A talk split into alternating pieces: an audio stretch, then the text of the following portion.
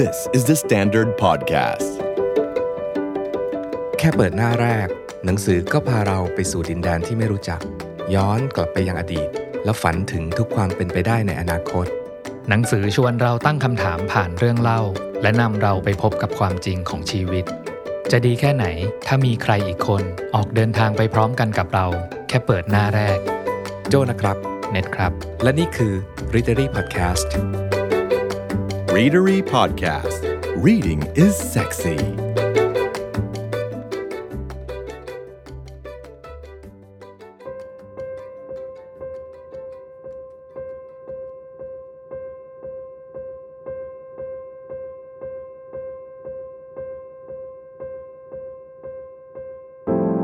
ชีวิตเปลี่ยนแปลงเร็วมาก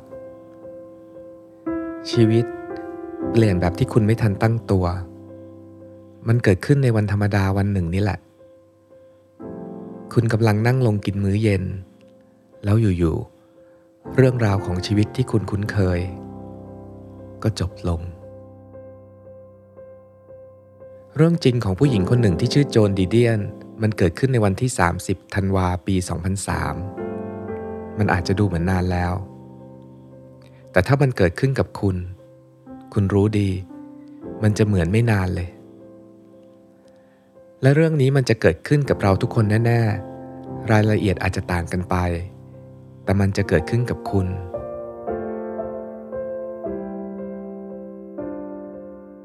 วันนั้นช่วงสักสองทุ่ม โจนกับจอห์นสามีของเธอกลับมาบ้าน ซึ่งเป็นอพาร์ตเมนต์ในย่าน Upper East Side ในนิวยอร์ก ทั้งคู่คุยกันว่าวันนี้จะกินข้างนอกดีหรือข้างในบ้านดีโจนชวนว่ากินที่บ้านเหอะ ฉันอยากจุดไฟในเตาผิง อ่า ไฟ ไฟนี่แหละมีประเด็น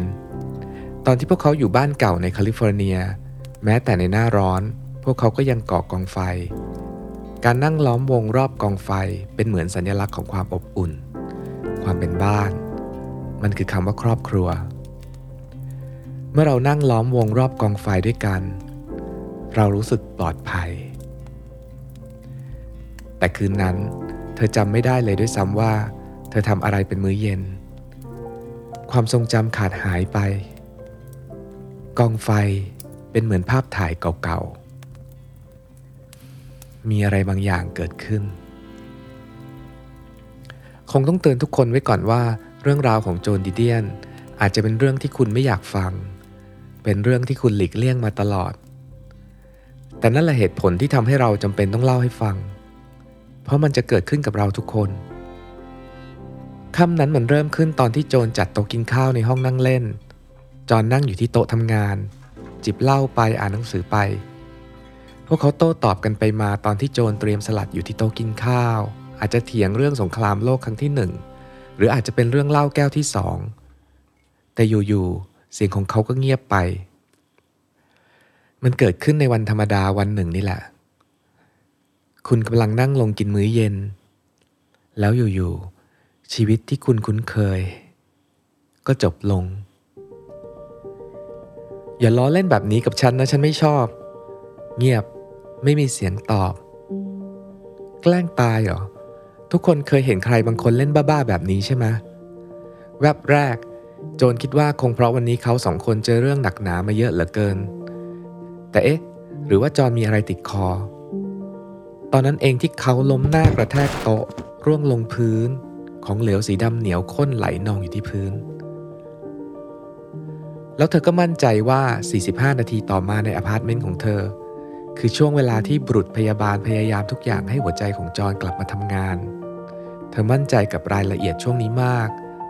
เพราะเธอตรวจทานเอกสารของโรงพยาบาลซ้ำไปซ้ำมาไม่เลิก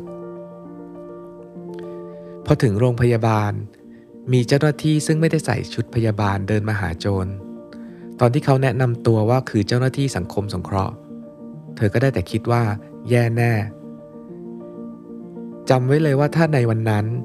ใครบางคนแนะนำตัวกับคุณว่า เขาคือเจ้าหน้าที่สังคมสงเคราะห์แล้วล่ะก็ คุณกำลังจะมีปัญหาใหญ่แน่ๆสี่ทุ่มสิบแปดนาที วันที่ 30 ธันวาคม 2003 คือเวลาเสียชีวิตที่ระบุไว้ในมรณะบัตรของจอห์นเกเกอรี่ดัน พวกเขาถามโจนในทันทีว่าอยากให้ผ่าชนะสูตรศพผู้ตายไหม ผ่าสิ โจนตอบอย่างไม่ลังเล ถึงแม้จะรู้ว่าทางโรงพยาบาลต้องทำอะไรกับร่างผู้เสียชีวิตบ้าง ที่จริงเธออยากจะเข้าไปยืนดูพวกเขาผ่าด้วยซ้ำแต่ไม่ดีกว่า เธออาจจะไม่ไหว ปล่อยให้พวกเขาผ่าไป เผื่อว่าพวกเขาจะเจอปัญหาอะไรในจร เผื่อว่าพวกเขาจะรักษามันได้ ความโศกเศร้า เป็นเหมือนคลื่น มาเป็นระลอก เป็นพักๆ ห่างกันราว 20 นาทีถึง 1 ชั่วโมงต่อครั้ง มันจะรู้สึกตื้อๆในคอ สำลัก เพราะขาดอากาศหายใจ ท้องไส้จะปั่นป่วนเบาหวง กล้ามเนื้อไม่มีแรงเลย มันคือความเจ็บป่วยทั้งร่างกายและจิตใจ แล้วนี่ตกลงฉันกินอะไรไปหรือยังนะ โจนถามตัวเอง ไม่มีแรง แต่ก็กินไม่ลง เมื่อกลับถึงบ้านจนพยายามจดจ่อกับสิ่งที่ต้องทำต้องโทรบอกใครบ้าง บอกนิกน้องชายของจอนบอกใครๆอีกหลายคนอืมแต่คงยังบอกคิวไม่ได้ สุดท้ายคืนนั้น ลินเพื่อนสนิทของพวกเขาก็แวะมาช่วย ลินบอกว่าจะค้างคืนเป็นเพื่อน แต่โจนปฏิเสธท่าเดียว ไม่ ฉันอยากอยู่คนเดียว แล้วคืนนั้น เธอก็ได้อยู่คนเดียวสมใจ จนกระทั่งตอนเช้า ช่วงเวลาครึ่งหลับครึ่งตื่น เธอพยายามคิดว่าทำไมคืนนี้ถึงนอนอยู่คนเดียวนะทำไมอยู่บนเตียงคนเดียว แล้วอยู่ๆอะไรหนักๆ มันก็กดทับในใจ มันจู่โจมแบบไม่ทันตั้งตัว มันหนัก แบบเดียวกับตอนที่ทะเลาะกับจอนเลย เราทะเลาะกันเรื่องอะไรนะอืมเรื่องอะไรนะ แล้วตอนนั้นเองเธอก็จำได้ว่าเมื่อคืนเกิดอะไรขึ้น หลายเดือนต่อมาตอนที่เขียนหนังสือ โจนก็เข้าใจเหตุผลว่าทำไมคืนนั้นเธอถึงดึงดันจะอยู่คนเดียวให้ได้ ฉันต้องการอยู่เพียงลำพัง เผื่อว่า เขาจะกลับมา และนี่คือจุดเริ่มต้นของหนังสือ The Year of Magical Thinking ปีแห่งการรอคอยเรื่องปฏิหาร ที่ไม่มีจริง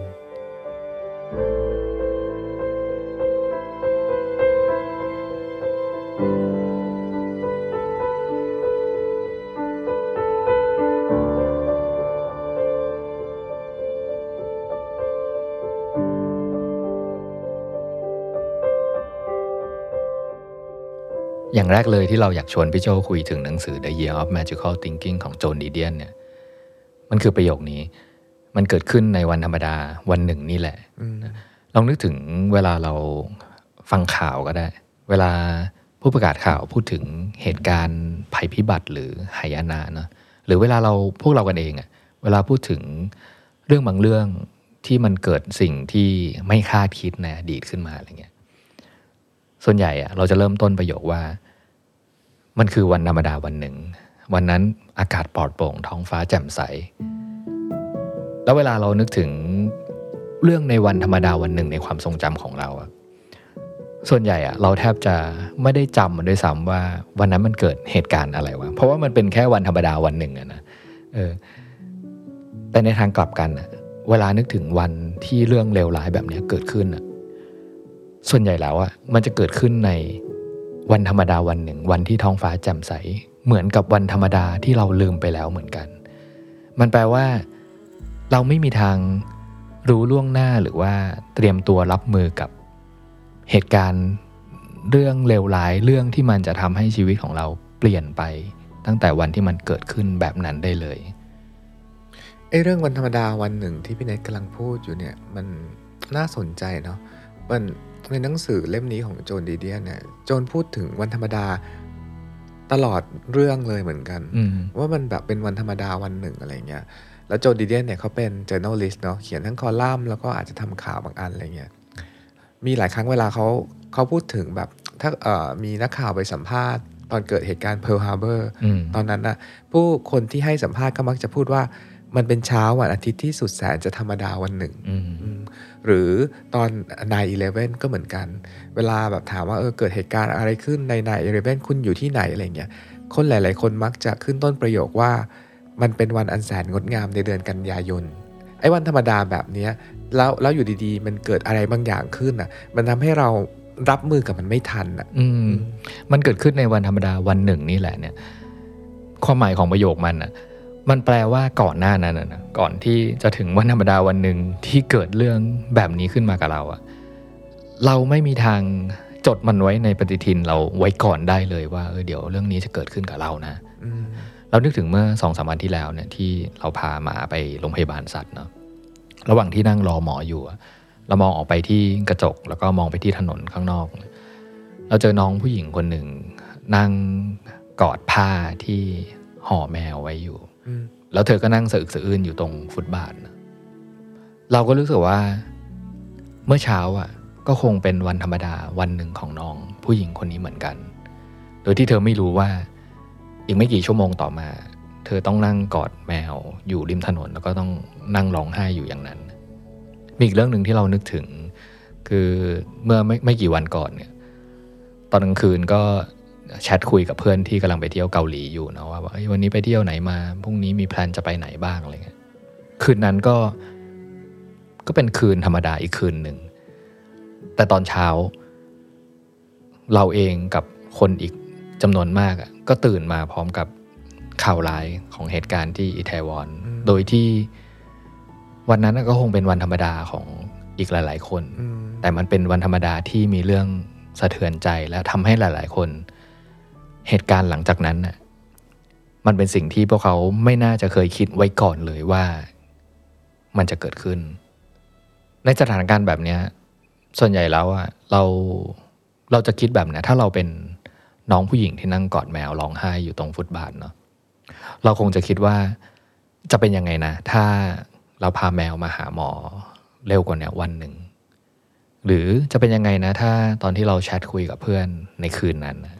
เราจะบอกเพื่อนว่า เฮ้ย คืนนี้ก็อย่าไปเลยอืมอยู่บ้านเถอะ เรานึกถึงคำพูดของแอนดี้วอร์ฮอลที่เคยได้ยินมาแอนดี้วอร์ฮอลเคยพูดว่า เขาอะไม่เคยคิดว่าผู้คนรอบตัวของเขาอะ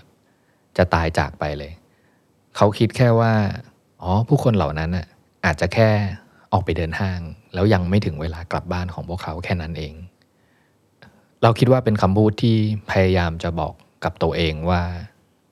ไม่จริงหรอกมันไม่ได้เกิดขึ้นอืมแล้ววันธรรมดาวันหนึ่งของโจนดีเดียนที่ไปธุระข้างนอกกลับบ้านมากับสามี นั่งลงกำลังจะกินข้าว แต่วันธรรมดาเนี่ย มันกำลังจะเป็นวันที่เปลี่ยนแปลงชีวิตของเธอทุกสิ่งทุกอย่างไปหมดเลยอะอืมช่วงแรกๆที่โจนดีเดียนพยายามจะอธิบายเราเนาะว่า จริง ๆ แล้วอะอ่าไม่ว่าเธอหรือไม่ว่าใครก็ตามหรือไม่ว่าเราเองอะ เราไม่สามารถจินตนาการได้เลยว่าพอมันเกิดเรื่องแบบนี้กับตัวเองอะสิ่งที่พอจะนึกออกนะว่า เอ้ย เดี๋ยวก็คงมีงานศพเดี๋ยวเราก็คงเศร้า เดี๋ยวเราก็คงสติแตกอะไรเงี้ย แต่เอาเข้าจริง ๆ แล้วอะสิ่งที่มันเกิดขึ้น เกิดขึ้นจริง ๆ ความรู้สึกจริง ๆ ที่มันเกิดขึ้นกับการเสียคนรักไปแบบเนี้ย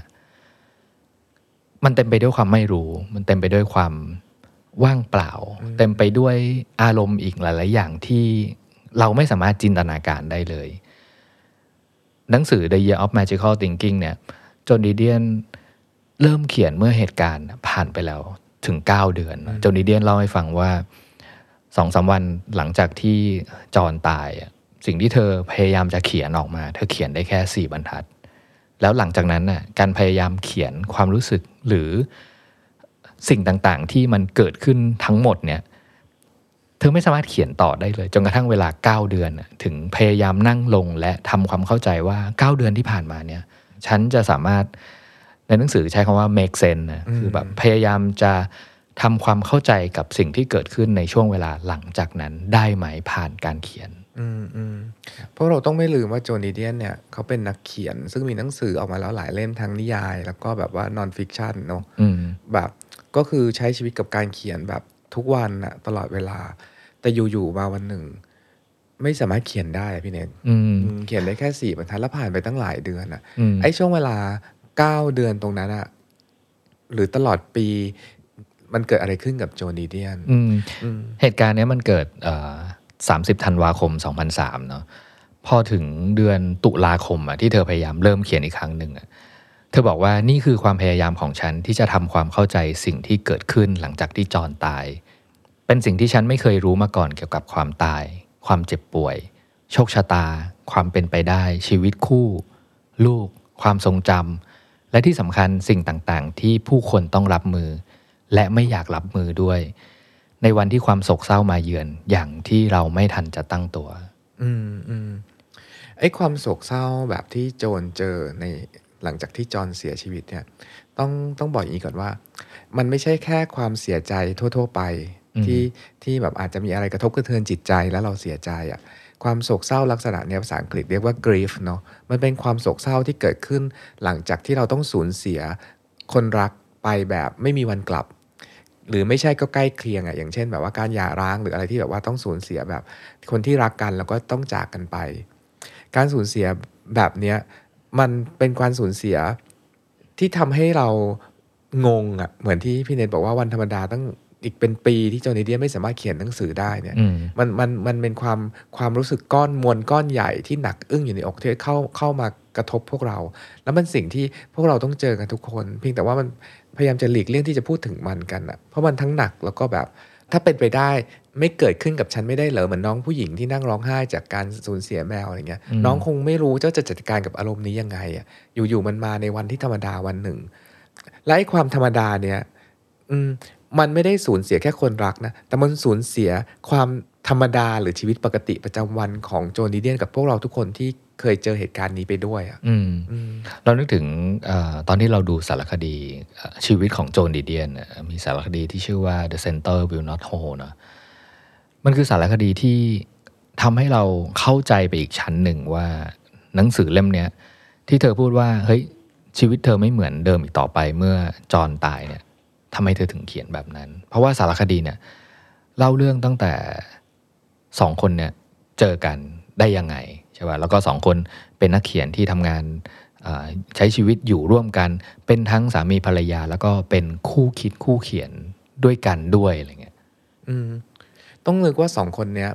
เขาเป็นนักเขียนทั้งคู่เนาะอืมแล้วเขาใช้ใช้ชีวิตร่วมกันมาตลอด 40 ปี คือสามีภรรยาทั่วๆไปที่ใช้ชีวิตด้วยกันอะหลายคนยังไม่ได้ทำงานด้วยกัน ก็คือใช้ชีวิตทั่ว ๆ ไปด้วยกันอืมแต่สองคนเนี้ยทำงานด้วยกันด้วยอืมอย่างเช่น ถ้าจอห์นเขียนหนังสือ โจนก็จะเป็นคนแรกที่ได้อ่านก่อน แล้วก็จะแบอืบมมีคอมเมนต์อะไรก็ว่าไป หรือในทางกลับกัน ถ้าโจนเป็นคนเขียนหนังสืออะ ก็จอห์นก็จะเป็นคนแรกที่ได้อ่าน แล้วก็แบบว่ามีไอ้ตรงนี้ผิดนะตรงนี้บอกว่ามี discuss กันอะไรอย่างเงี้ยมีคอลัมน์ใน magazine คอลัมน์หนึ่งด้วยที่เขียนสลับสกัลันบกันเออใช่อืมแล้วสองคนนี้พอพอทำงานด้วยกันแล้วมันมันสี่สิบปีอะตั้งแต่ปีหกสี่ถึงสองพันสามที่เสียชีวิตเนี่ยอืมดังนั้นแบบโจนเขาบรรยายว่าเหมือนแบบการที่จอห์นตายเนี่ย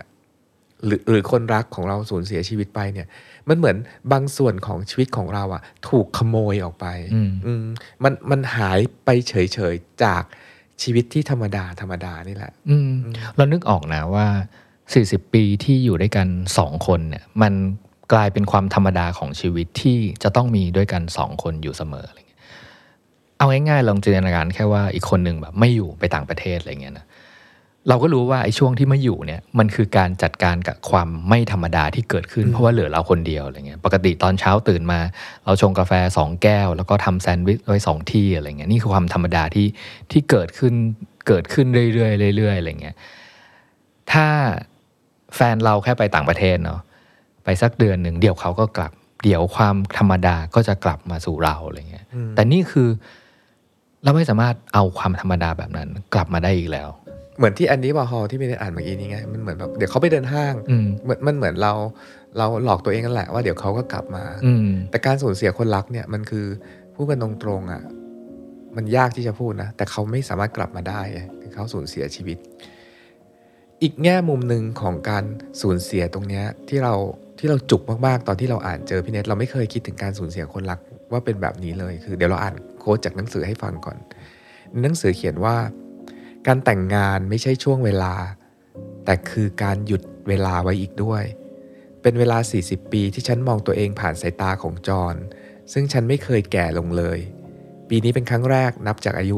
29 ที่ฉันเห็นตัวเองผ่านสายตาของคนอื่น ซึ่งทำให้ฉันเห็นว่าคนตรงหน้านี้ไม่ใช่ฉันอืมฉันเคยสวยเด็กกว่านี้ประโยคแถวๆเนี้ยมันหมายความว่า นอกจากที่เราจะสูญเสียคนรักแล้วเนี่ย เรายังสูญเสียบางส่วนของตัวเราไปด้วยอืมแล้วโจนพยายามจะอธิบายว่าในวันที่เขาสูญเสียจอนเนี่ย ตัวตนที่เหลือของของโจนที่เหลือเนี่ยมันเหมือนเขาไม่รู้จักโจนไม่รู้จักโจนคนนี้เลยอะ่ะอืมมันกลายเป็นใครอีกคนหนึ่งที่เป็นอีกเวอร์ชั่นหนึ่งที่เขาไม่รู้จักว่าผู้หญิงคนเนี้ยคือใคร คนสองคนที่มันอยู่ด้วยกันนะพี่เนทมันมันมันส่งความคิดเห็นกันไปมานะมันพูดง่ายๆว่ามันพูดคุยกันทั้งวันอะ มันรู้สึกร่วมกันในทุก ๆ อย่างก็โกรธด้วยกันดีใจมีความสุขด้วยกันอะไรอย่างเงี้ยแล้วโดยเฉพาะอย่างยิ่งในสายตาของคนรักเราอะ่ะ มันมันจะมองเราด้วยสายตาแห่งความรัก มันก็เหมือนเราเราสวยขึ้น เราหล่อขึ้นผ่านสายตาของเขา หรือเราเราที่เคยเป็น 29 ยังไง ก็ยังเป็น 29 อย่างนั้น อยู่มาตลอดหลายปี 40 ปีที่ผ่านมาอืมแล้วพออยู่ๆวันหนึ่งที่ที่มันไม่มีสายตานั้นของเขา ที่เราคอยดูว่า เอ้ยเราทำอย่างนี้ ดีหรือยังเราแต่งตัวอย่างนี้สวยพอหรือยังอะไรอย่างเงี้ยมันจะงงงๆว่าต่อไปเนี้ย ฉันจะอยู่อยู่ยังไงอะอืมเรารู้สึกว่าคนสองคนที่อยู่ด้วยกันมานานเนี่ย จริงๆอะแทบจะไม่ต้องการกระจกเลย เพราะว่าอีกคนหนึ่งอะมักจะเป็นกระจกสะท้อนมาให้เราเสมอว่าเฮ้ยวันนี้เราเศร้าหรือเปล่า วันนี้เรามีความสุขหรือเปล่า หรือวันนี้เราเครียดกับเรื่องอะไร เราแทบจะไม่ได้ต้องการกระจกเพื่อส่อง ดูว่าอารมณ์ความรู้สึกหรือความเป็นเราณวันนั้นมันคืออะไร เพราะทุกอย่างของเราอะมันมักจะฉายภาพหรือสะท้อนกลับมากับคนที่อยู่ใกล้ ๆ กันตรงนั้นเสมออะไรเงี้ยเพราะฉะนั้นที่พี่โจพูดว่า จริง ๆ แล้วเมื่ออีกคนหนึ่งจากไปแบบเนี้ยสิ่งที่เราแทบจะทนไม่ได้เลยคือการ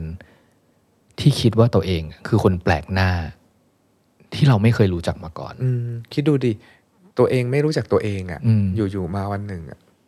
ในหนังสือเรื่อง The Year of Magical Thinking เนี่ย ดูเหมือนว่าสิ่งสำคัญที่พวกเราคนอ่านแล้วก็คนอ่านอีกทั่วโลกอะจดจำอะมันคือประโยคที่โจนดีเดียนพูดเอาไว้ว่า ความโศกเศร้าเป็นสถานที่ซึ่งเราไม่รู้จักจนกว่าจะไปเยือน สถานที่ที่เราไม่รู้จักจนกว่าจะไปเยือนอืมโจนีเดียนก็ใช้เวลานานมากอะ่ะเป็นปีละที่ไม่รู้จักในดินแดนแห่งความเศร้าโศกนี้เหมือนกันอืมอืมแต่หลาย ๆ คนบนโลกใบนี้ที่ได้อ่านหนังสือเล่มเนี้ยพี่เนนต่างพูดเป็นเสียงเดียวกันว่าเออขอบคุณโจนมาก ๆ ที่ เขียนถึงมันออกมาได้อย่างตรงไปตรงมา จากการสังเกตไอ้สถานที่หรือดินแดนที่ไม่รู้จักที่เรียกว่าความโศกเศร้าเนี่ยออกมาเป็นหนังสือเล่มเนี้ยแล้ววันเนี้ยเราจะชวนพี่เนตและทุกคนมารู้จักกับไอ้ดินแดนแห่งความโศกเศร้าที่เราไม่รู้จักเนี่ยว่ามันเป็นยังไงผ่านหนังสือเล่มนี้กัน และสำหรับเรานะ ถึงแม้ว่าโจนดีเดียนจะบอกไว้แล้วว่า สิ่งที่เธอเล่าในหนังสือ The Year of Magical Thinking ทั้งหมดเนี่ย อาจจะไม่เหมือนกับสิ่งที่เราต้องเจอกับตัวเองก็ได้ แต่อย่างน้อยที่สุดเนี่ยเรารู้สึกว่า ตอนที่เราอ่านหนังสือเล่มเนี่ยเราอาจจะได้คบคิดแล้วได้ข้อคิดอะไรบางอย่าง เอาไว้ใช้รับมือกับวันที่ความเศร้าแบบเดียวกันเนี่ยเข้ามาจู่โจมกับเราในวันธรรมดาวันหนึ่ง โดยที่เราไม่ทันตั้งตัว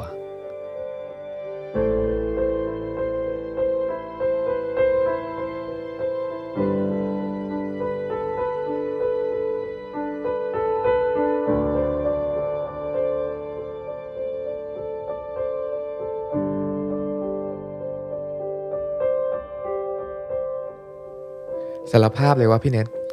ก่อนเราอ่านหนังสือเล่มนี้นะกับหลังเราอ่านหนังสือเล่มเนี้ยความหมายของ magical thinking ที่เป็นชื่อหนังสือของเราอะ่ะมันเปลี่ยนไปพี่เน็ตสำหรับพี่เน็ตเลยคำว่า the year of magical thinking เนี่ยโจนเขากำลังพูดถึงเรื่องอะไรอืมเราเราคิดว่าเราน่าจะรู้สึกเหมือนกับพี่โจเล็ก ระหว่างก่อนอ่านกับหลังอ่านเนี่ยความหมายของ magical thinking ตามชื่อหนังสือเนี่ยตอนแรกเราก็พยายามเดาเนาะว่ามันคืออะไรแล้ว แล้วหลาย ๆ เรื่องที่จอห์นดีเดียนเขียนเล่าเนี่ยทำให้เราแบบโคตรเข้าใจเลยว่าทำไมเธอถึงใช้คำว่า magical thinking ซึ่งถ้าเราจะหาคำภาษาไทยที่มาใช้เนี่ย มันคือปาฏิหารย์อืมมันคือการที่ผู้หญิงคนหนึ่งที่สามีตายจากไป แล้วต้องการปาฏิหาริย์อะไรบางอย่างให้สามีกลับมา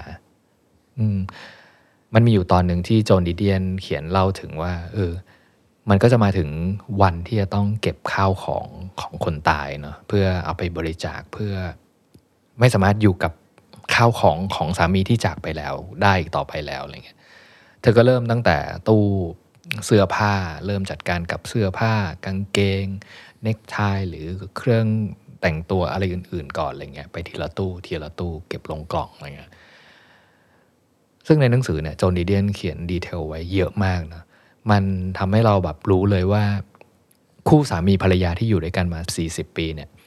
เขาไม่ได้รู้จักกันแค่นิสัยใจคอ แต่เสื้อผ้าทุกชิ้น น้ำหอมทุกขวด แล้วก็ทุกยี่ห้อที่อีกคนหนึ่งสวมใส่อยู่เนี่ยดีเทลที่จอห์นดีเดียนเขียนบรรยายมาทั้งหมดเนี่ยมันทำให้รู้ว่าสองคนเนี่ยเป็น คนรักกันที่ใส่ใจกันแค่ไหนอะไรเหมือเงี้ยนเป็นเนื้อเดียวกันเนาะอืมอืมอืมไอเรื่องการเก็บเสื้อผ้าเนี่ย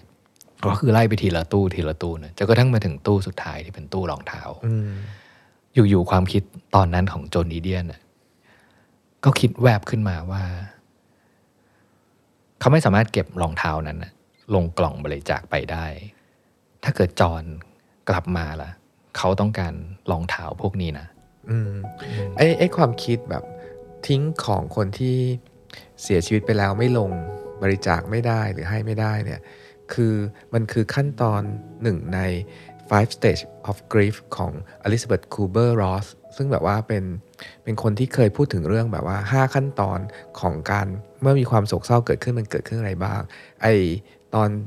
ที่ไม่สามารถจะทิ้งรองเท้าของโจนดีเดียนนะมันคือคือขั้นตอนการ denial นั่นแหละพี่เนต คือการปฏิเสธว่าไม่ไม่เรื่องนี้ยังไม่เกิดขึ้นจริง เผื่อเขากลับมา อีกที่เหลือมันก็คือ มันก็จะวนไปอะ deny anger ทำไมทำไมต้องเกิดเรื่องนี้กับเราด้วย bargaining ก็คือแบบ what if ถ้าวันนั้นฉันทำแบบนั้น เรื่องนี้ก็ไม่น่าเกิดขึ้นสิสเต็ปต่อไปก็คือ depression ฉันไม่อยากแบบเจอใครฉันอยากอยู่เงียบๆคนเดียว อยากแบบนอนนิ่งๆ อยู่เท่านั้นทำอะไรไม่ได้อะไรเงี้ยแล้วก็ ในที่สุดวันหนึ่งอะมันก็จะเกิดเหตุการณ์ acceptance หรือว่าตามนั้นโอเค ฉันเริ่มเข้าใจแล้วว่าเขาจากไปจริงอืมแล้วดูเหมือนห้าสเตจของความโศกเศร้าเนี่ย มันเหมือนจะกลับไปกลับมาเนอะคือเมื่อเหตุการณ์โศกเศร้ามันเกิดขึ้นเนาะช่วงแรก ๆ มันคือการปฏิเสธไม่ยอมรับสิ่งที่มันเกิดขึ้นนะแล้วก็อย่างที่พี่โจบอกอะว่ามันจะค่อย ๆลำดับไปจนกระทั่งไปถึง การยอมรับว่าเรื่องเนี้ยมันเกิดขึ้นกับเราแล้วล่ะ แต่ว่า สิ่งที่โจนดีเดียนเล่าให้เราฟังใน The Year of Magical Thinking เนี่ยมันเหมือนอารมณ์พวกเนี้ยมันกลับไปกลับมาด้วย แล้วเราก็จะวนเวียนกลับมาที่การปฏิเสธการเกิดขึ้นเนี่ยว่าเฮ้ยจอนไม่ได้จากไปมัง้ง มันน่าจะมีปาฏิหาริย์หรือมันน่าจะมีอะไรบางอย่าง ถ้าเกิดเราทำแล้วเนี่ยจอนอาจจะกลับมาก็ได้นะเหมือนอย่างเรื่องแรกเลยที่จอห์นดีเดียนเล่าให้ฟังก็คือเรื่องรองเท้า คือเก็บข้าวของ เตรียมบริจาคลงกล่องไปทีละตู้ทีละตู้ สุดท้ายไปเจอตู้รองเท้าที่อยู่ดีๆในหัวของเราเนี่ยมันมันเล่นตลกกับเราแบบเนี้ยว่า ไม่ได้ฉันทิ้งรองเท้าไม่ได้ แล้วถ้าจอนกลับมาล่ะ เขาจะเอารองเท้าที่ไหนใส่ๆความโศกเศร้าเป็นเหมือนคลื่นที่มาเป็นระลอกอืมมันจะวนๆความคิดมันจะวนไปวนมาแบบเนี้ยพี่เนตอืมอืม ไม่มีอีกตอนหนึ่งที่เป็นเรื่องเดียวกันเนี่ยเรื่องบาดปาฏิหาริย์เนี่ยขอให้มีปาฏิหาริย์สักอย่างได้ไหมอะไรเงี้ยคือเอเหตุการณ์คืนนั้นนะหลังจากที่จากโรงพยาบาลที่รู้แล้วว่าจอนเสียชีวิตแล้วเนี่ยเรากลับมาที่อพาร์ตเมนต์มีอยู่ตอนหนึ่งก็มีสายโทรศัพท์เข้ามาแหละว่าถามไทยแหละว่ารู้ข่าวแล้วอะไรเงี้ยแล้วในสายเนี่ยก็คงถามเรื่องนั้นเรื่องนี้อะไรเงี้ยแล้วมีอยู่แวบหนึ่งที่โจรคิดขึ้นมาว่าเฮ้ย เรื่องแบบเนี้ย ฉันต้องปรึกษาจอนก่อนอืมอืมคือเราโคตรจะเข้าใจเลยนะว่า พอเหตุการณ์มันปุบปับเกิดขึ้นกับเราเนี่ย เราไม่ทันฉุกคิดหรอกว่ามันตอนนี้มันเกิดเหตุการณ์อะไรขึ้น ในหัวก็คงแบงค์ไปหมดแล้วเอ่อการจะต้องรับมือกับลอจิกที่มันเกิดขึ้นหลังจากนั้นนะแล้วไหนจะต้องเคลียร์กับตัวเองอีกว่า ปกติแล้วเนี่ย ทุกเรื่องของเราอะเรามีอีกคนหนึ่งที่จะคอยปรึกษาอยู่ด้วยอะไรเงี้ยเพราะฉะนั้นก็ไม่แปลกว่าเออโทรศัพท์เข้ามาเนาะมีเรื่องที่ต้องจัดการแบบเนี้ยขอเวลาแป๊บหนึ่งเรื่องแบบนั้นเดี๋ยวฉันขอปรึกษาจอนก่อนละกัน แต่ในขณะนั้นน่ะก็เพิ่งจะระลึกได้แล้วว่าแบบจอนไม่อยู่แล้วอืมอืมหรืออีกอันหนึ่งที่เรารู้สึกสะเทือนใจมากเลยที่โจนดีเดียนเล่าให้ฟังว่า โทรศัพท์ที่โทรเข้ามาสักครู่เนี่ย น่าจะเป็นเพื่อนที่แจ้งว่าทาง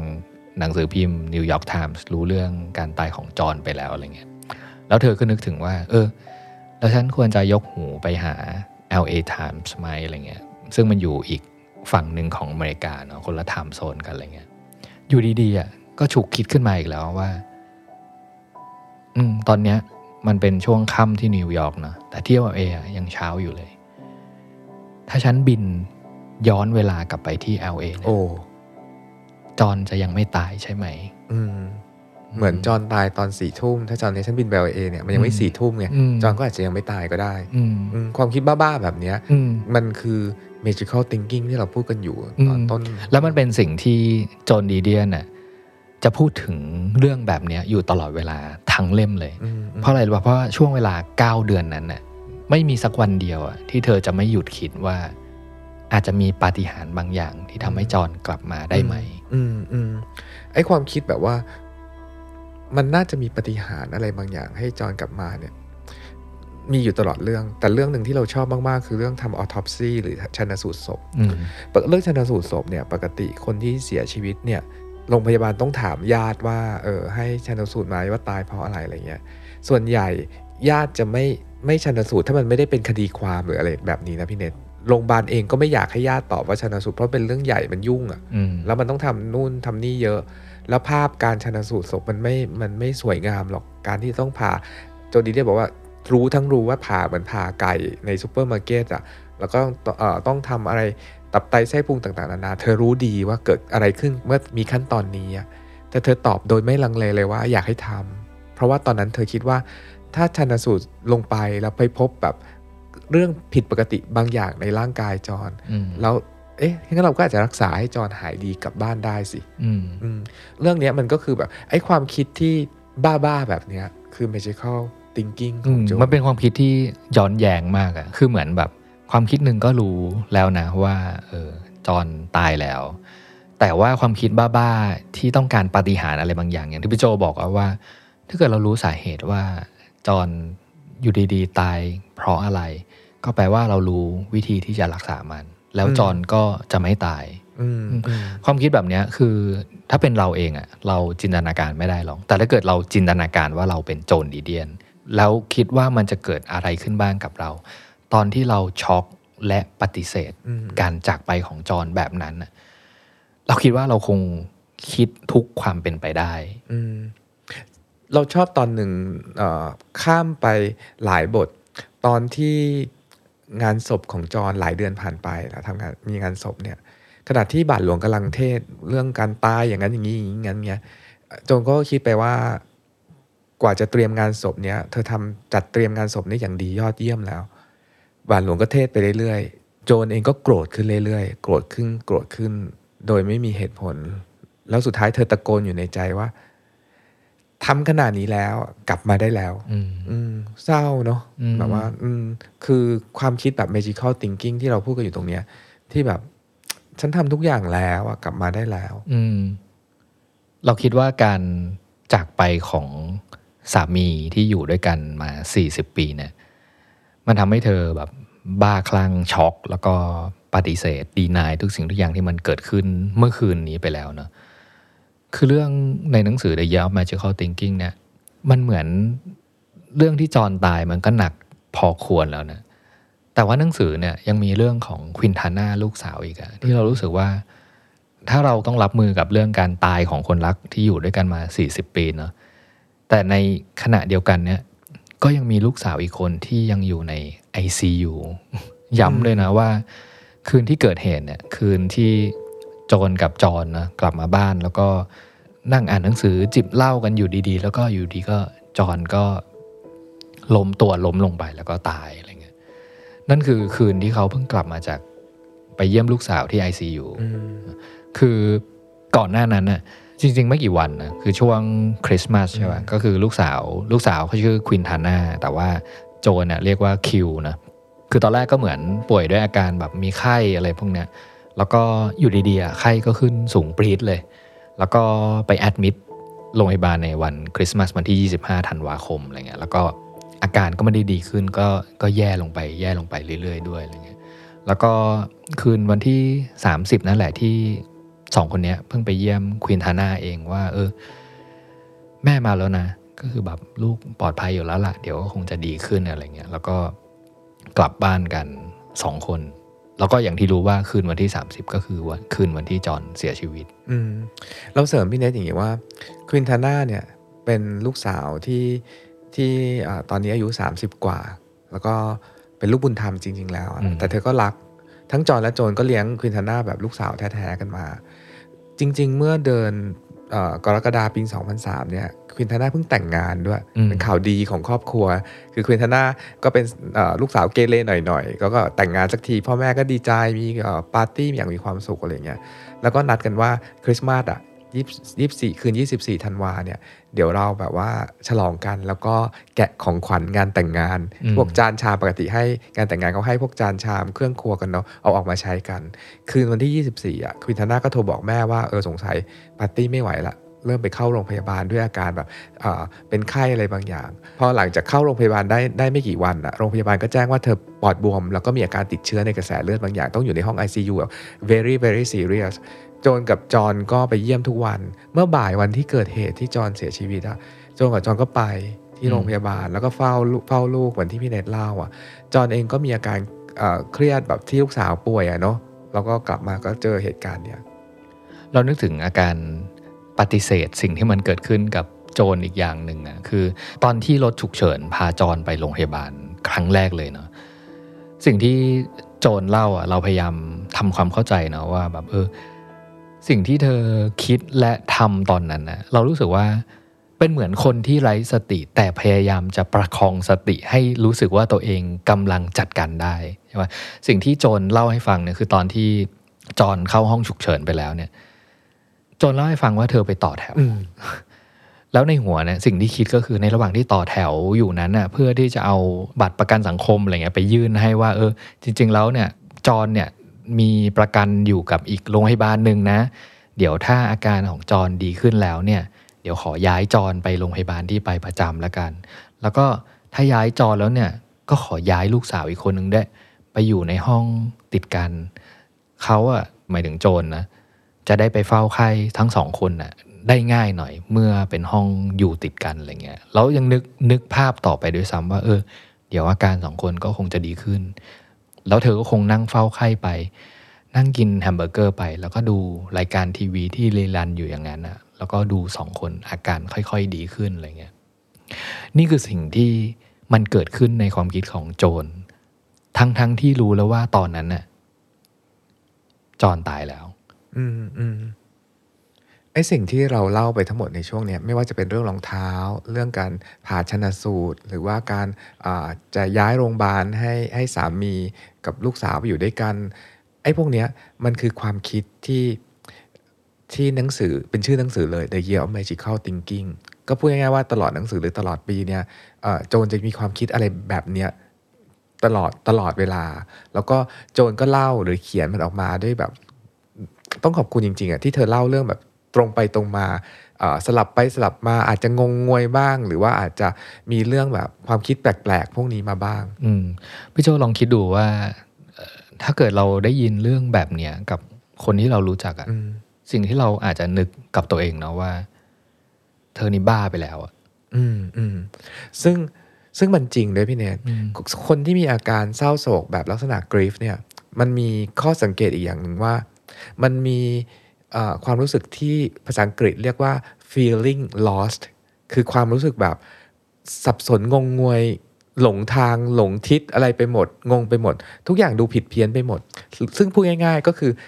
เหมือนเป็นคนบ้าชั่วคราวอะอืมเหมือนสติวิกลจริตไปชั่วคราวไม่สามารถใช้ตรรกกะแบบคนปกติคิดได้อะ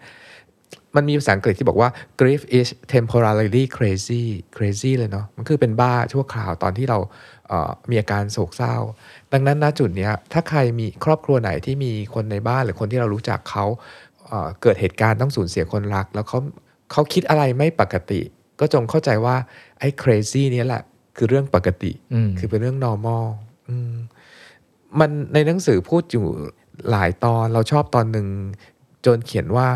มีอยู่ในขณะหนึ่งที่ฉันไม่สามารถคิดโดยใช้ตรรกะได้เลย ในช่วงเวลานั้น ฉันคิดไม่ต่างจากเด็กเล็ก ๆ เลยสักนิด ราวกับว่าความคิดของฉันจะมีอำนาจเปลี่ยนแปลงเรื่องทั้งหมดหรือสิ่งที่เกิดขึ้นแล้ว อืม The Year of Magical Thinking เนี่ย ตอนเนี้ยถ้าเกิดแบบใช้ชื่อไทยเลยอะยังไงก็ต้องมีคำว่าปาฏิหาริย์นะอืมเพราะว่าอย่างเมื่อกี้ที่พี่โจพูดถึงว่า ฉันไม่สามารถคิดโดยใช้ตรรกกะได้เลยเนอะว่าอยู่ดีๆ เนี่ย คือคนที่มีในช่วงเวลาปกติอะก็คงมีตรรกกะก็คงรับรู้แหละว่าเออตอนเนี้ยแบบสามีตายไปแล้วนะ แต่อีกหลาย ๆ ช่วงขณะของความคิดของเราอะของโจรนะขณะนั้นนะมันคือการกลับเข้ามาสู่การปฏิเสธตลอดเวลาว่า สิ่งเนี้ยมันไม่ได้เกิดขึ้นกับฉัน จอนไม่อยู่ใช่ไหม ฉันคิดว่าอาจจะมีปฏิหารอะไรบางอย่าง พาเขากลับมาได้ไหมอะไรเงี้ยมันเป็นการกลับไปกลับมาของความคิดของการปฏิเสธ แล้วก็ต่อรองอยู่เสมอเลย เพื่อที่จะให้ ฉันไม่อยากไปต่อ ซึ่งฉันไม่บางทีรับรู้สิ่งที่เกิดบางขึ้นทีนางก็เข้าใจว่าตรรกกะหรือเหตุผลจริง ๆอะคืออะไรอืมบางทีก็ไม่เข้าใจอืมเหมือนที่เดพี่พี่เดชว่าความคิดมันกลับไปกลับมา เหมือนคนบ้าที่คิดอะไรไม่ปกติอะแต่นี่คือแค่ความคิดเนาะอืมแล้วเรื่องอารมณ์บ้างล่ะสำหรับคนที่โศกเศร้าแบบลักษณะ grief เนี่ยมันเป็น combo set ของอารมณ์อะพี่เนท คนที่โศกเศร้ามันจะมีอารมณ์หลากหลายอารมณ์เกิดขึ้นในช่วงเวลานั้น อย่างเช่นความ sadness ความเสียใจเนาะที่แบบคนรักจากไป หรือว่า loss ความรู้สึกสูญเสียอะไรบางอย่างอะเหมือนเราทำของหายเรายังเรายังรู้สึกเบาโหวงหรือเสียอะไรบางอย่าง นี่คนรักหายทั้งคนเนาะอืมโจนพูดถึงเรื่อง loss อะว่า เธอบางครั้งเธอคิดว่าเธอเห็นแสงอยู่ข้างหน้านะแต่เธอหาทางไปหาแสงนั้นไม่เจอ อืม แล้วความรู้สึกอีก hopeless ความรู้สึกสิ้นหวังอะแล้วเอาแล้วจากวันนี้ไปฉันจะอยู่ยังไงวะเมื่อไม่มีเขา ความรู้สึก longing แบบว่าความโหยหาว่าเออกลับมาเหอะกลับมาเหอะกลับมาได้แล้วอะไรเงี้ยเมื่อไหร่เราจะได้เจอกัน หรือความรู้สึก disconnect อันนี้ก็เกิดขึ้น คือโจนบอกว่าในช่วงเวลาที่จะต้องทำนู่นทำนี่หลังจากจะต้องจัดงานศพจะต้องแบบว่าแจ้งคนนั้นคนนี้อะไรเงี้ยก็ก็ทำไปแต่ไม่รู้สึก connect กับสิ่งไหนเลย รู้สึกว่าตัวเองแบบ lonely อะมันคือแบบว่าเหมือนฉันโดดเดี่ยวอยู่เพียงลำพังอยู่ๆ ก็โดดเดี่ยวแบบกระทันหัน อันนี้คือลองนึกภาพคนที่มีความรู้สึกที่พูดไปเมื่อกี้เนี้ยสลับไปสลับมา มันก็ไม่ต่างกับคนวิกลจริตคนหนึ่งอะในช่วงเวลาหนึ่ง ดังนั้นเวลาเขาพูดว่า crazy หรือความวิกลจริตเนี้ยในความโศกเศร้าอะมันเป็นเรื่องปกติพี่เนทโจนเองก็เข้าใจเรื่องเนี้ยเธอเขียนว่าใครก็ตามที่สูญเสียใครบางคนไป จะมีบุคลิกบางอย่าง ที่จะรู้กันเฉพาะผู้ที่เคยเห็นสีหน้าแบบนั้นของตัวเอง เป็นสีหน้าที่อ่อนแอเปลือยเปล่า เพราะพวกเขาคิดว่าตัวเองล่องหนไร้ตัวตน ในตอนหนึ่งอะเธอพูดถึงเรื่องไม่กี่วันหลังจากที่เกิดเหตุการณ์นี้เนาะเราก็มีผู้คนเข้ามามีเพื่อนมาอยู่เป็นเพื่อนในอพาร์ตเมนต์อะไรเงี้ยสิ่งหนึ่งที่เธอพูดแล้วเรานึกออกเลย คือตอนที่บอกว่า เธอพยายามแล้วนะ พยายามที่ภายนอกอะต้องทำตัวให้แข็งแกร่งอ่า ต้องให้ทุกคนคิดว่าตัวเองรับมือได้อยู่ได้ยังไหวอยู่อะไรเงี้ยแต่ว่าแม้แต่ตัวเธอเองอะก็ไม่สามารถจินตนาการได้เลยว่า จริง ๆ แล้วอะภายใต้คำพูดที่พูดว่าเฮ้ยไหวอยู่ยังแข็งแกร่งอยู่อะไรเงี้ยแต่ข้างในเนี่ยอย่างที่บอกตอนแรกอะว่าเธอแทบจะไม่รู้จักตัวเองที่อยู่ข้างในแล้ว หรือแม้กระทั่งมันไม่เหลือเรี่ยวแรงแล้วที่จะประคองชีวิตไปต่อได้ แต่ชีวิตก็ต้องดำเนินต่อไป ในที่สุดควินทนาก็ออกจากโรงพยาบาล โจนก็สามารถจัดงานศพให้จอนได้แล้ว ชีวิตดูเหมือนจะค่อยๆ ดีขึ้น ท้องฟ้าเริ่มสดใสขึ้น โจนเองก็ยังเชียร์ให้ควินทนาไปเที่ยวบ้านเก่าที่มาริบูในแคลิฟอร์เนีย ควินทนาเองก็ไม่ค่อยแน่ใจว่าจะโอเคหรือแม่เธอก็ให้ความมั่นใจกับลูกว่ามันจะต้องโอเคแน่ๆ แล้วควินทนาก็ไป LA แล้วที่สนามบิน LA นั่นเอง ควินทนาก็ล้มลงแล้วก็ต้องเข้าห้องผ่าตัดอีกครั้งหนึ่ง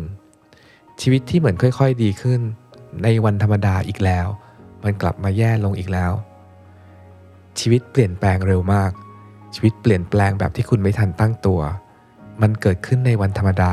อีกแล้ว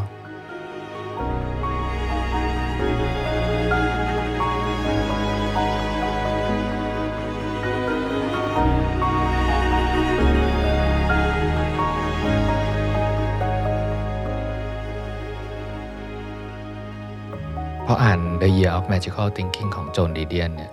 มันทำให้เรานึกถึงเรื่องสั้นของฮารุกิมุราคามิอีกเรื่องหนึ่งที่ชื่อเรื่องว่าโทนี่ทากิธานีเนาะเรื่องนี้มีเป็นหนังด้วย เรานึกถึงตอนหนึ่งที่ภรรยาของโทนี่ตายใช่แล้วก็ทิ้งโทนี่ไว้กับเสื้อผ้าของภรรยา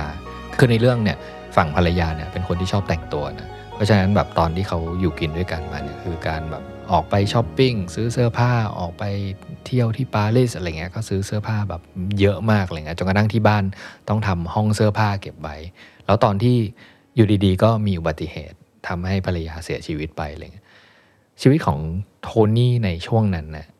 เรารู้สึกว่าแทบจะไม่ต่างกับสิ่งที่โจนดีเดียนเจอเลย คือเหตุการณ์คือมันมีอยู่ครั้งหนึ่งที่โทนี่เข้าไปในห้องเสื้อผ้าของภรรยาเนาะแล้วก็ท่ามกลางกองเสื้อผ้าของภรรยานั้นนะ เรื่องราวความทรงจำเก่าๆอะมันเหมือนถูกเก็บเอาไว้ในข้าวของเหล่านั้น แล้วเมื่อไหร่ที่คิดถึงเนี่ยเรื่องราวความทรงจำเหตุการณ์ แล้วก็ความผูกพันทั้งหมดระหว่างคนที่เคยอยู่ด้วยกันเนี่ยมันยังถูกเก็บไว้ในข้าวของต่างๆ เหล่านั้น ในหนังสือเนี่ยมุราคามิเขียนเอาไว้ว่า เขารู้สึกว่าเสื้อผ้ามันคือเงาของภรรยาที่ยังอยู่ ที่ไม่ได้ตามไปด้วยหลังจากที่ภรรยาตายไปแล้ว ในตอนนี้เรานึกถึงช่วงหนึ่งที่โจนดีเดียนพูดถึงในช่วงเวลาที่อยู่ที่ LA คือตอนนั้นน่ะควินทาน่าล้มที่ LA เนอะแล้วก็แอดมิดเข้า ICU คราวนี้เป็นเรื่องของสมองแหละเพราะว่าพอล้มฟาดปุ๊บก็คือแบบสมองเริ่มเสียหาย แล้วในระหว่างที่ต้องไปเฝ้าควินทาน่าตอนที่อยู่ LA เนี่ย มีอยู่ช่วงหนึ่งที่โจนพูดถึงสิ่งที่มันเกิดขึ้น ที่เธอเรียกว่า the vortex effect นะ vortex เนี่ยนึกถึงมันคือน้ำวนนะนึกถึงหรือถ้าเกิดใครนึกถึงแบบพายุอะไรเงี้ยมันคือแบบพายุงวงช้างที่พัดอยู่ หรือว่านึกถึงหลุมทรายดูดก็ได้ แต่ว่าสิ่งที่โจนดีเดียนพูดถึงเนี่ยเธอกำลังพูดถึงเรื่องกระแสน้ำวนเลย เพราะว่า ในหนังสือทั้งหมดอะเธอจะพูดถึงผืนน้ำที่ราบเรียบ แล้วอยู่ดีๆอะเธอก็รู้ว่าบนผืนน้ำที่ราบเรียบนั้นนะเธอรู้ว่ามันมีจุดจุดหนึ่งถ้าเธอว่ายหรือพายเรือไปถึงจุดนั้นเมื่อไหร่ เธอจะเจอกับน้ำบนที่ดูดลงไปเธอพูดถึงน้ำบนทำไมเธอกำลังพูดถึงเรื่องความทรงจำที่มันทำงานอยู่กับช่วงเวลาแบบเนี้ยช่วงเวลาที่หนึ่งคือเธอเสียสามีไปนะสามีตายจากไปกับสอง นอกจากความพยายามที่จะอยู่ให้ได้ เราก็ต้องจัดการตัวเองเพื่อรับมือกับการจากไปของสามีแล้วเนี่ย ในขณะเดียวกันควินทาน่าที่เข้า ICU แล้วอาการก็ก็หนักกว่าตอนที่เข้าโรงพยาบาลรอบแรกไปอีกอะไรเงี้ย เธอบอกว่าความรู้สึกของการปฏิเสธและต่อรองเพื่อให้สามีกลับมา มันเริ่มกลับเข้ามาแล้ว แล้วคนนี้มันวนเวียนอยู่ใน ทำงานอยู่ในความทรงจำของเธอ เธอเล่าให้ฟังว่าช่วงที่อยู่ LA เนี่ย เธอจะเลี่ยงเส้นทางทุกเส้นทางเลย ที่จะผ่านบ้านเก่า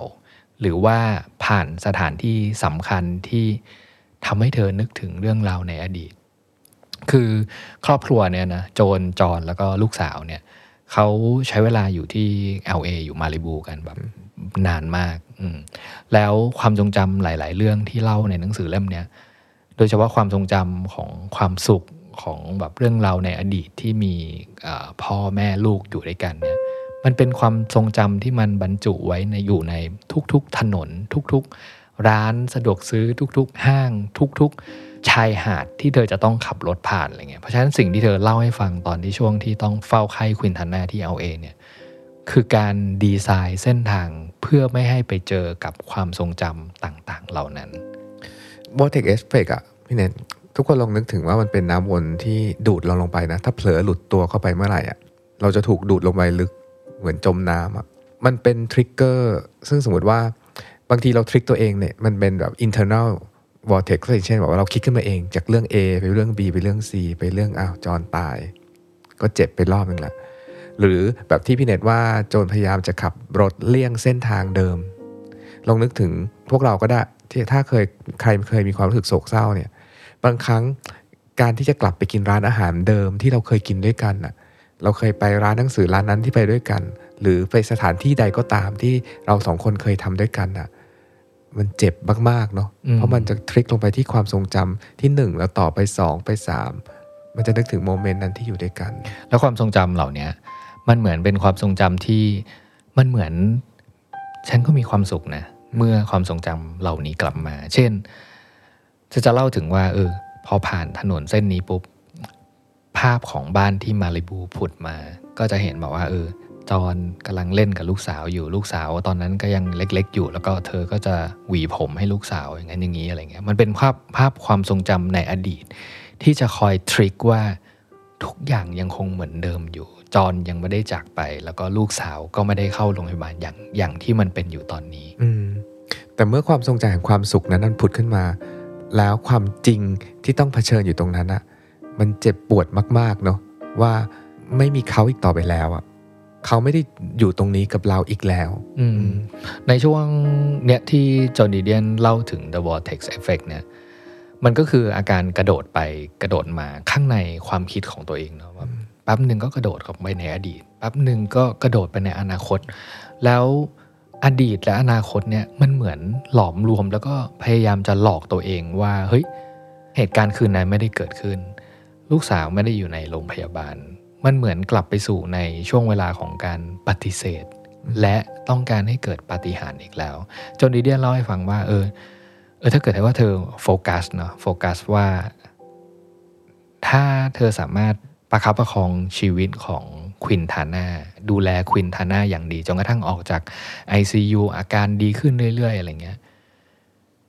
น่าจะมีปาฏิหาริย์บางอย่างให้จอนกลับมาได้เนอะอืมอืมและความคิดวนไปวนมาระหว่างความทรงจำเก่าๆในอดีตที่ดีๆ ที่เคยมีร่วมกัน วนกลับมาที่ความเป็นจริงว่า เออ แต่วันเนี้ยเขาได้จากไปแล้ว โดยเฉพาะโจรที่ลูกสาวยังอยู่ในห้อง ICU ด้วยซ้ำเนี่ย แล้วก็วนกลับไปถึงความทรงจำเก่าๆสมัยเด็กของควินทนาที่เราเคยมีด้วยกันพ่อแม่ลูก แล้วก็วนกลับมาถึงความจริง เราว่าเรื่องเนี้ยมันเป็นสิ่งที่เกิดขึ้นกับทุกคนที่กำลังอยู่ในความโศกเศร้านะพี่เนทมันจะวนกลับไปกลับมาแบบเนี้ยเหมือนน้ำวนอะที่วนกลับไปกลับมา อย่างเช่น สมมติว่าเราไปผ่านร้านอาหารร้านหนึ่งที่เราเคยไปกินด้วยกันน่ะความรู้สึกเจ็บปวดว่าวันนี้ไม่มีเขาอยู่มันจะเกิดขึ้น แต่อยากให้รู้ว่าเนี่ยเป็นเรื่องความเจ็บปวดที่ ที่เป็นปกติธรรมดา และเป็นความเจ็บปวดที่จะจะจะช่วยเราเป็นความเจ็บที่เกิดขึ้นมาจะช่วยเราให้เราค่อยๆยอมรับความจริงได้มากขึ้น โปรเซสของความโศกเศร้าเนี่ยสุดท้ายมันต้องต้องไปจบที่เราต้องยอมรับให้ได้อะว่าวันนี้เขาจากไปแล้ว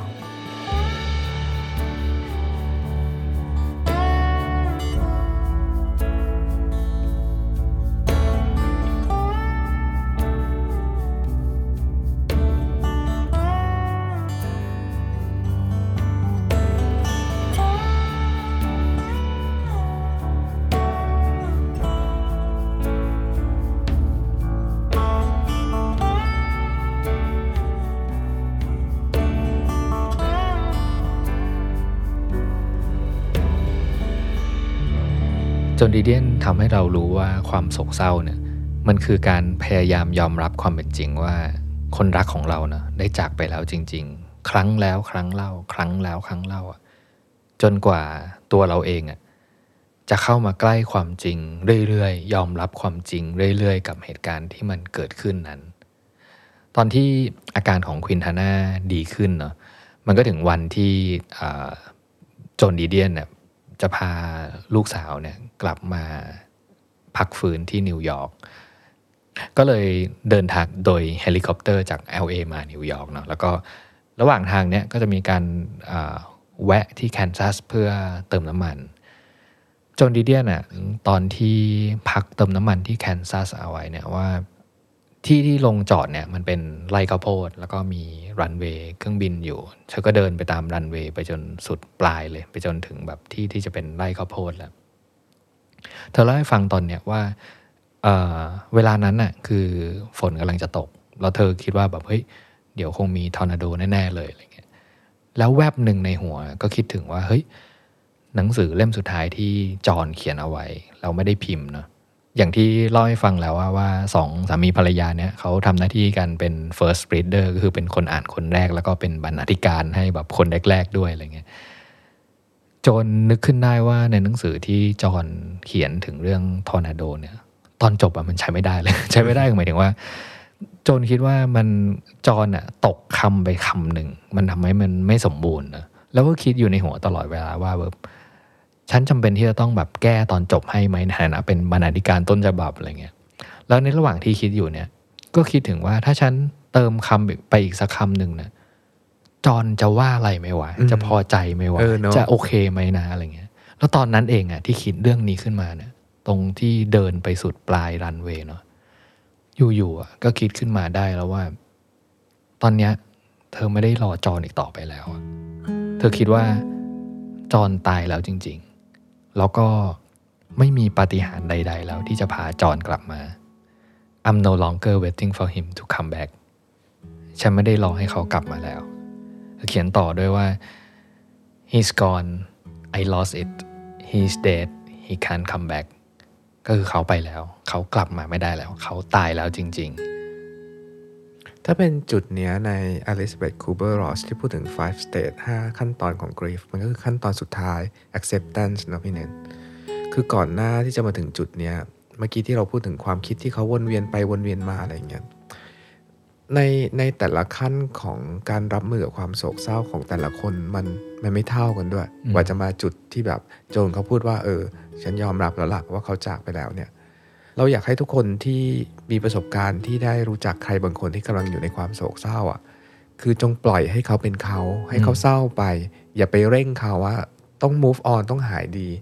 เพราะว่าแต่ละคนมันใช้เวลาไม่เท่ากันเลยอืมบางคนอาจจะเป็นแค่เดือน บางคนอาจจะเป็นปี หรือบางคนอาจจะหลายปีด้วยซ้ำอืมเราชอบตอนหนึ่งที่จอห์นดีเดียนเขียนเอาไว้ช่วงแถวๆเนี้ยว่า I was crazy for a while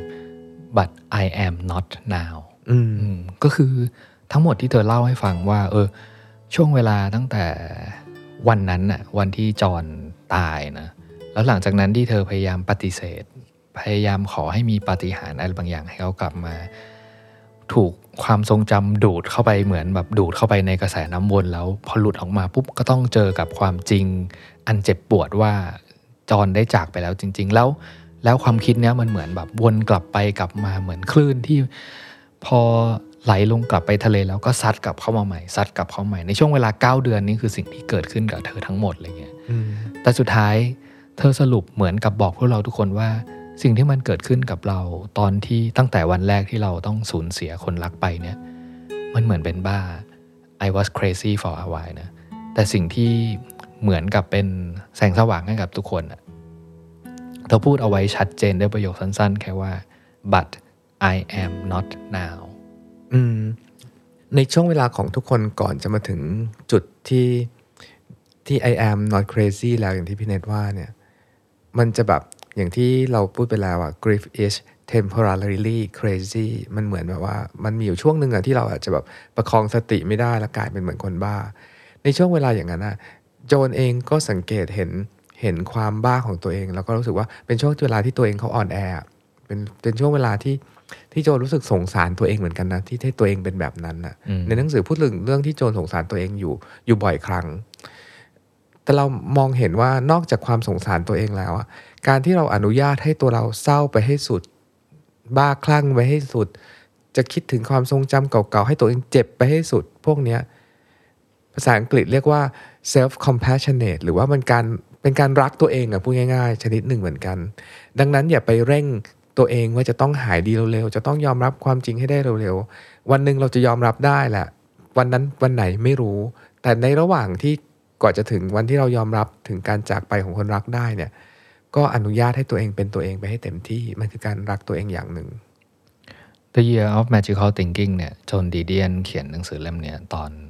เดือนตุลาคม 2004เนาะหลังจาก เหตุการณ์คืนนั้นที่จอห์นตายวันที่ 30ธันวาคม 2003 ใช่ปะก็คือเป็นช่วงเวลา 9 เดือนที่เป็นเป็นที่มาของชื่อหนังสือนะ The Year of Magical Thinking ก็คือเป็นหนึ่งปีที่อยากให้มีปาฏิหาริย์บางอย่างเกิดขึ้น เพราะว่าหนังสือเขียนเสร็จ 31ธันวา2004 ก็ทับหนึ่งปีเต็มพอดีเดะอืมหลังจากที่เธอพยายามนั่งลงแล้วเริ่มต้นทบทวนเหตุการณ์ตลอด 9 เดือนที่ผ่านมาเนี่ยว่า เธอ crazy คือแบบเป็นบ้ากับสิ่งที่มันเกิดขึ้นในหัวตัวเองเลยนะว่าแบบเอ้ยฉันคิดอะไรไปบ้างทำไมอยู่ดีๆฉันถึงคิด อยากให้มีปาฏิหาริย์เพื่อให้คนตายฟื้นกลับมาได้ขนาดนั้นอะไรเงี้ยเออถึงขนาดที่บอกตัวเองว่าแบบฉันต้องบ้าไปแล้วแน่ๆเนี่ยเธอเขียนต้นฉบับหนังสือเล่มนี้เนี่ยจนเสร็จเราให้ควินทนาอ่านควินทนาก็บอกว่า เออ มันเป็นต้นฉบับที่ดีนะแม่ ทุกอย่างดูเหมือนจะดีขึ้นแล้วเนาะหนังสือก็พิมพ์เสร็จแล้ว ควินทาน่าเองก็ได้อ่านแล้ว ระหว่างที่หนังสือกำลังรอที่จะถูกตีพิมพ์ในเดือนตุลาปี 2005 หรือปีถัดไปของเธอเนี่ยควินทานาก็ตายอะพี่เนทลูกสาวตายอีกรอบหนึ่ง โดยที่ไม่มีโอกาสได้ได้ได้เห็นหนังสือที่พิมพ์เป็นเล่มเลยด้วยซ้ำเราได้อ่าน The Year of Magical Thinking อีกฉบับหนึ่งในเวอร์ชั่นที่เป็นบทละคร โจนดีเดียนเนี่ยเขียนต่อจากตอนเนี้ย เธอเล่าถึงเหตุการณ์วันหนึ่งที่โฮโนลูลูเนาะตอนที่บ่ายวันหนึ่งอะตอนที่เธอกำลังเฝ้ามองจอนกับควินทานานอนหลับอยู่ในห้อง แล้วก็ทั้งสองนอนหลับเหมือนนอนหลับสนิทเลยอะไรเงี้ย เธอเล่าให้ฟังว่า ความรู้สึกตอนนั้นเน่ะเธอไม่อยากหลับตามสองคนนี้ไปเลย เพราะเธออยากมองดูสองคนนอนหลับอย่างมีความสุข เพราะเป็นช่วงเวลาที่เธอรู้สึกว่า นี่เป็นช่วงเวลาที่ ทุกคนปลอดภัย อยู่ในสายตา และเธอคอนโทรลและจัดการสิ่งต่างๆ ที่มันจะเกิดขึ้นหลังจากเนี้ยได้ ความตายของควินทาน่าเนี่ยดูเหมือนจะเป็นความตายที่เธอจะสงบมากขึ้นกว่าตอนที่ต้องรับมือกับความบ้าคลั่งในหัวของเธอตอนที่จอนตายนะ เพราะในหนังสือเนี่ย เธอเขียนสรุปปิดท้ายเอาไว้ว่า เราต่างรู้ดีว่าเมื่อเราจะต้องใช้ชีวิตต่อไป ย่อมมีวันหนึ่งที่เราต้องปล่อยมือออกจากคนตาย ให้เขาจากไป ให้เขาไปเป็นผู้คนที่จากไปแล้ว ให้เขาไปเป็นรูปถ่ายที่เราตั้งไว้บนโต๊ะแล้วก็ให้พวกเขาจากไปกับกระแสน้ำความทรงจำของพวกเขาเนี่ยโจนพูดถึงทั้งจอและควินทาน่านะเธอบอกว่าความทรงจำของจอและควินทาน่าเนี่ยจะค่อยๆลังเลือนไปเรื่อยๆ ช่วงเวลาเหล่านั้นน่ะอาจจะย้อนกลับมาได้อีกหลาย ๆ ครั้งเลย แต่ว่า มันจะค่อยๆ ห่างไกลไปเรื่อยๆ บางเบาไปเรื่อยๆ แล้วก็รีแสงหลุบเข้าไปในช่วงเวลาที่เหลือของของตัวเราเองที่จำเป็นที่จะต้องใช้ชีวิตอยู่ต่อ โดยที่ไม่มีพวกเขาที่จากไปแล้วอืมต้องเป็นผู้หญิงที่กล้าหาญขนาดไหนถึงพูดอะไรแบบนี้ได้อะเราเคยดูสัมภาษณ์ มีพิธีกรถาม ถามโจนว่าเนี่ยหนังสือยังไม่ออกเลย แล้วแล้วคิวหรือควินทาน่าเสียชีวิตอะ ไม่คิดว่าอยากจะไปเขียนเพิ่ม หรือแก้ไขสิ่งที่เขียนหรืออะไรเงี้ยโจนบอกว่าไม่ละปล่อยให้มันเป็นเรื่องที่เกิดไปแล้ว เพราะว่าความตั้งใจของเธอในการเขียนหนังสือเล่มนี้แค่อยากจะ observe หรือสังเกตว่าในในปีที่ผ่านมาเกิดอะไรขึ้นกับเธอบ้าง แน่ๆต้องบอกก่อนเลยว่า เธอไม่มีความประสงค์จะเขียนหนังสือเล่มนี้ให้เป็นหนังสือเซลฟ์เฮลหรือว่าถ้าใครรู้สึกโศกเศร้าแล้วมาอ่านหนังสือเล่มนี้แล้วได้วิธีแก้เศร้าโศกหนึ่งสองสามสี่ไม่ใช่แบบนั้น แต่มันเป็นการสังเกตอะไรก็ตามที่เกิดขึ้นกับตัวเธอ เธอบอกว่า ฉันถูกสั่งสอนมาตั้งแต่เด็กๆ แล้วว่า ในช่วงเวลาที่หนักหนาสาหัสนั้น ให้เขียนมันออกมา ข้อมูลถูกควบคุมไว้หมดแล้ว ความโศกเศร้าคือสิ่งน่ารำคาญใจที่สุดแล้ว การเขียนถึงมันอาจจะเป็นการปลดปล่อยที่สมน้ำสมเนื้อ คือเธอเป็นนักเขียนน่ะก็ต้องเขียน ถึงแม้ว่าจะมีหลายหลายเดือนที่ที่เขียนไม่ได้เลยก็ตามอืมสิ่งที่เราสังเกตจากการอ่านหนังสือเล่มนี้ตลอดทั้งเล่มนะเราแทบจะไม่เห็นเลยว่าจนดีเดียนเขียนว่าเธอรู้สึกอะไรแต่ว่าเธอจะเขียนเล่าสิ่งที่เกิดขึ้นกับเธอทั้งหมด ไม่ว่าจะเรื่องภายนอกกับสิ่งที่อยู่ภายในหัวของเธอเองอะไรเงี้ยแล้วในแต่ละเรื่องที่เธอเล่าเนี่ย เธอจะใส่รายละเอียดให้เราเห็นชัดทุกอย่าง แจ่มชัดเล่ากับว่าเรื่องเนี้ยมันเพิ่งเกิดขึ้นเดี๋ยวนี้นี่เองทั้งๆทที่เป็นเรื่องที่อยู่ในความทรงจำของเธอทั้งนั้นเลย สิ่งที่เราทึ่งมากคือในการที่ไม่เขียนเลยว่าเธอรู้สึกอย่างไรนั้นนะเรากลับรู้สึกไปไปกับเธอในทุกสิ่งทุกอย่างที่เธอเล่าออกมาทั้งหมดมากกว่าการที่จะต้องฟังหรืออ่านว่าเธอรู้สึกเศร้าอย่างนั้นหนึ่งนี้ด้วยซ้ำ ในฐานะที่พวกเราสองคนเป็นแฟนของโจดีเดียนจากหนังสือเล่มอื่นๆด้วยะจะรู้ว่าคาแรคเตอร์หนึ่งของงานเขียนโจดีเดียนคือ เธอเป็นคนบ้าคลั่งแฟกต์ครับพี่เนตคือโดยเฉพาะตัวเลข เธอจะเก่งเรื่องแบบว่าการพูดถึงวันที่นั้นวันที่นี้หรือชื่อคนอะไรอย่างเงี้ยแต่ว่าในหนังสือเล่มเล่มเนี้ยตัวนิเดียนก็พูดว่า ฉันเขียนผิดเยอะมาก จนน่าตกใจเลย อืม หลังจากที่เขียน first draft เสร็จอะโจนเขาก็ตรวจทานว่ามีตรงไหนที่เขียนผิดบ้างใช่ป่ะแล้วพบว่าปกติตัวเองทึ่งเป็นคนเก่งเรื่องแฟกต์มากๆกับเขียนผิดเยอะมาก โจนเองก็ตกใจแล้วก็บดความมั่นใจว่าเฮ้ย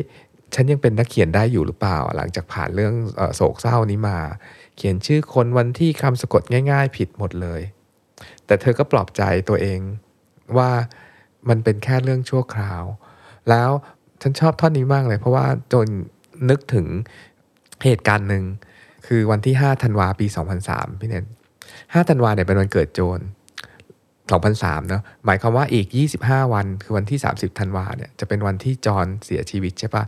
แต่ในวันเกิดโจนเนี่ยจอห์นอะเขานั่งอ่านหนังสือของโจนเรื่อง A Book of Common Prayer พอจอห์นอ่านหนังสือของที่โจนเขียนจบ แล้วจอห์นก็พูดว่าให้ตายสิ อย่าพูดว่าคุณเขียนหนังสือไม่ได้อีกนะ และนี่คือของขวัญวันเกิดที่ผมให้กับคุณ ตอนโจนฟังก็รู้สึกร้องไห้เนาะเพราะว่าหลังจากที่จอห์นตายก็มานึกนึกดู นี่เป็นของขวัญวันเกิดแบบที่ไม่เคยมีใครให้เธอมาก่อนอะให้ตายสิโจนอย่าพูดว่าเธอเขียนหนังสือไม่ได้อีกนะ อืม และอีก ประโยคหนึ่งซึ่งเป็นประโยคที่พูดวนไปวนมาในหนังสือเล่มนี้บ่อยๆ อย่างช่วงตอนที่เขาอออยู่ใน vortex effect ที่คิดถึงความทรงจำเก่าๆ ที่พูดถึงว่าเขาทะเลาะกันแล้วจอนก็มักจะบ่นว่าเนี่ยเฮ้ยสุดท้ายอะคุณจะต้องเป็นคนถูกอยู่เสมอเลยหรือไง พูดผิดหรือทำอะไรผิดบ้างไม่ได้เหรอโจนจอนมักจะว่าโจนอย่างเงี้ยปล่อยๆ มันไปบ้างเถอะ for once in your life just let it go แต่พอ ใกล้ๆจบหนังสือ แล้วตอนที่พูดถึงว่า เอ้ย คุณเขียนหนังที่โจนก็บ่นว่าเขาเขียนหนังสือผิดตรงนู้นตรงนี้อะอยู่ดีๆ โจนก็นึกถึงประโยคเดิมอีกว่า ให้ตายสิ โจนคุณจะผิดบ้างไม่ได้หรือไง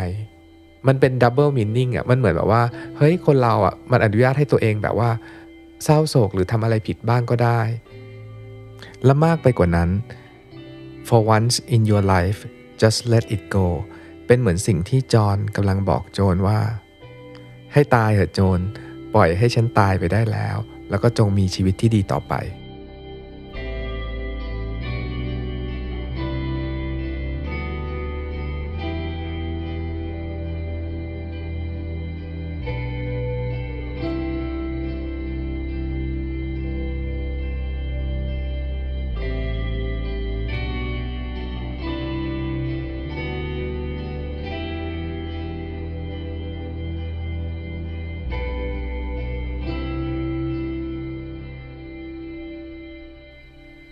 เราตั้งคำถามกับตัวเองเอาไว้ตอนต้นๆไว้นะว่า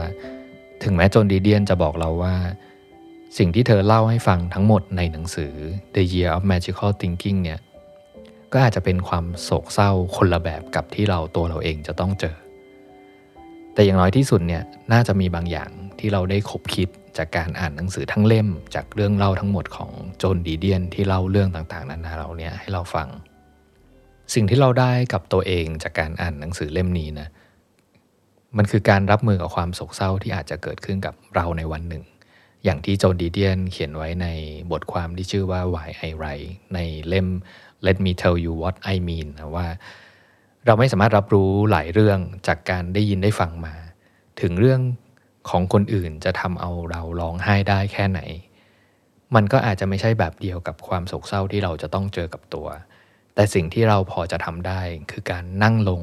แล้วเขียนลงไปในหน้ากระดาษขึ้นต้นว่า ฉันจำได้ว่า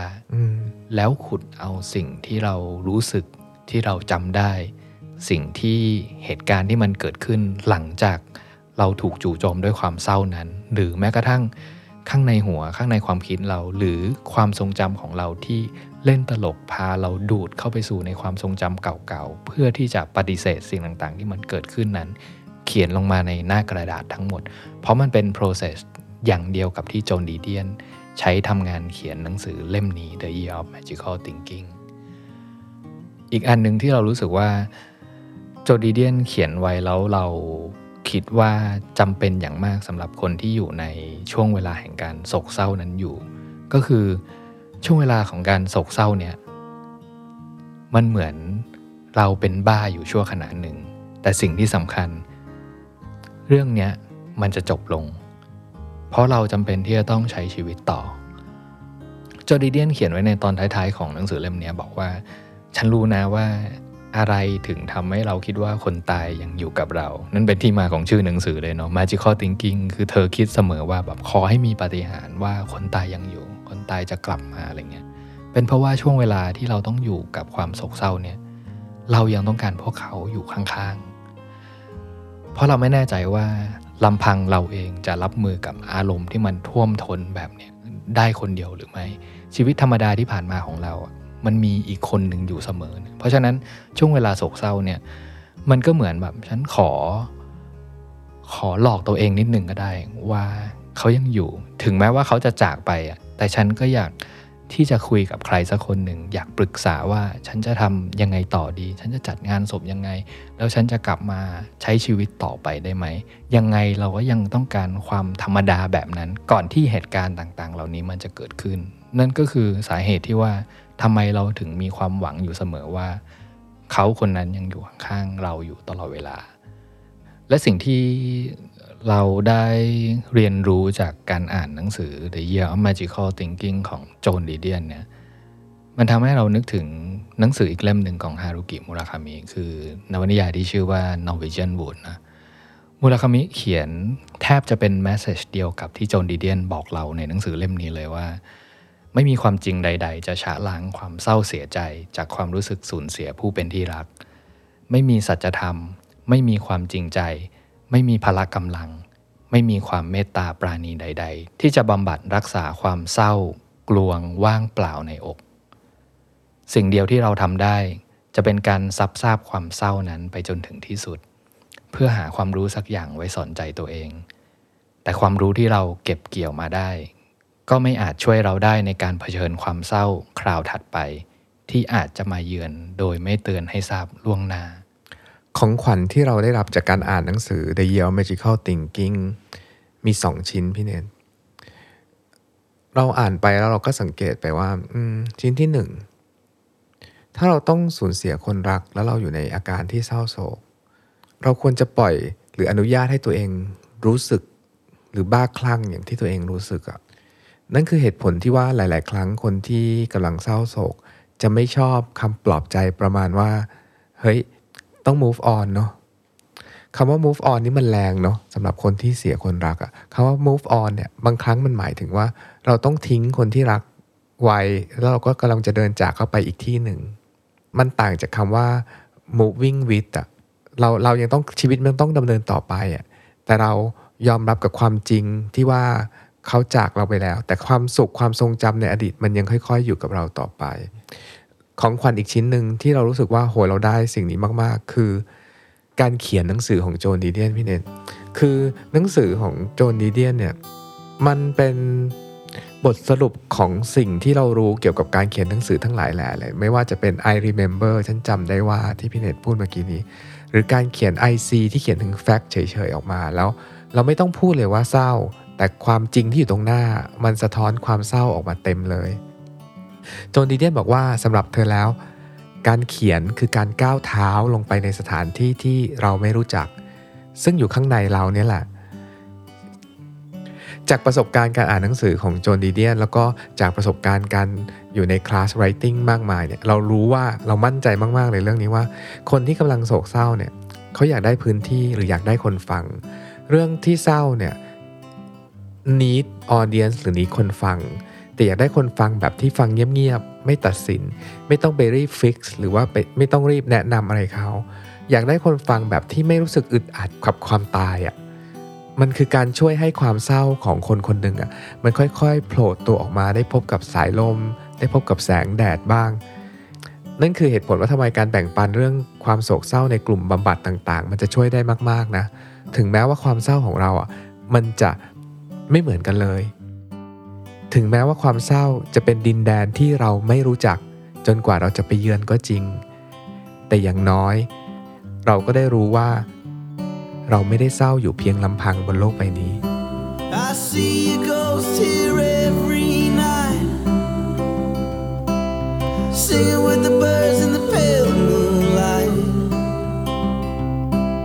And as you drift just out of sight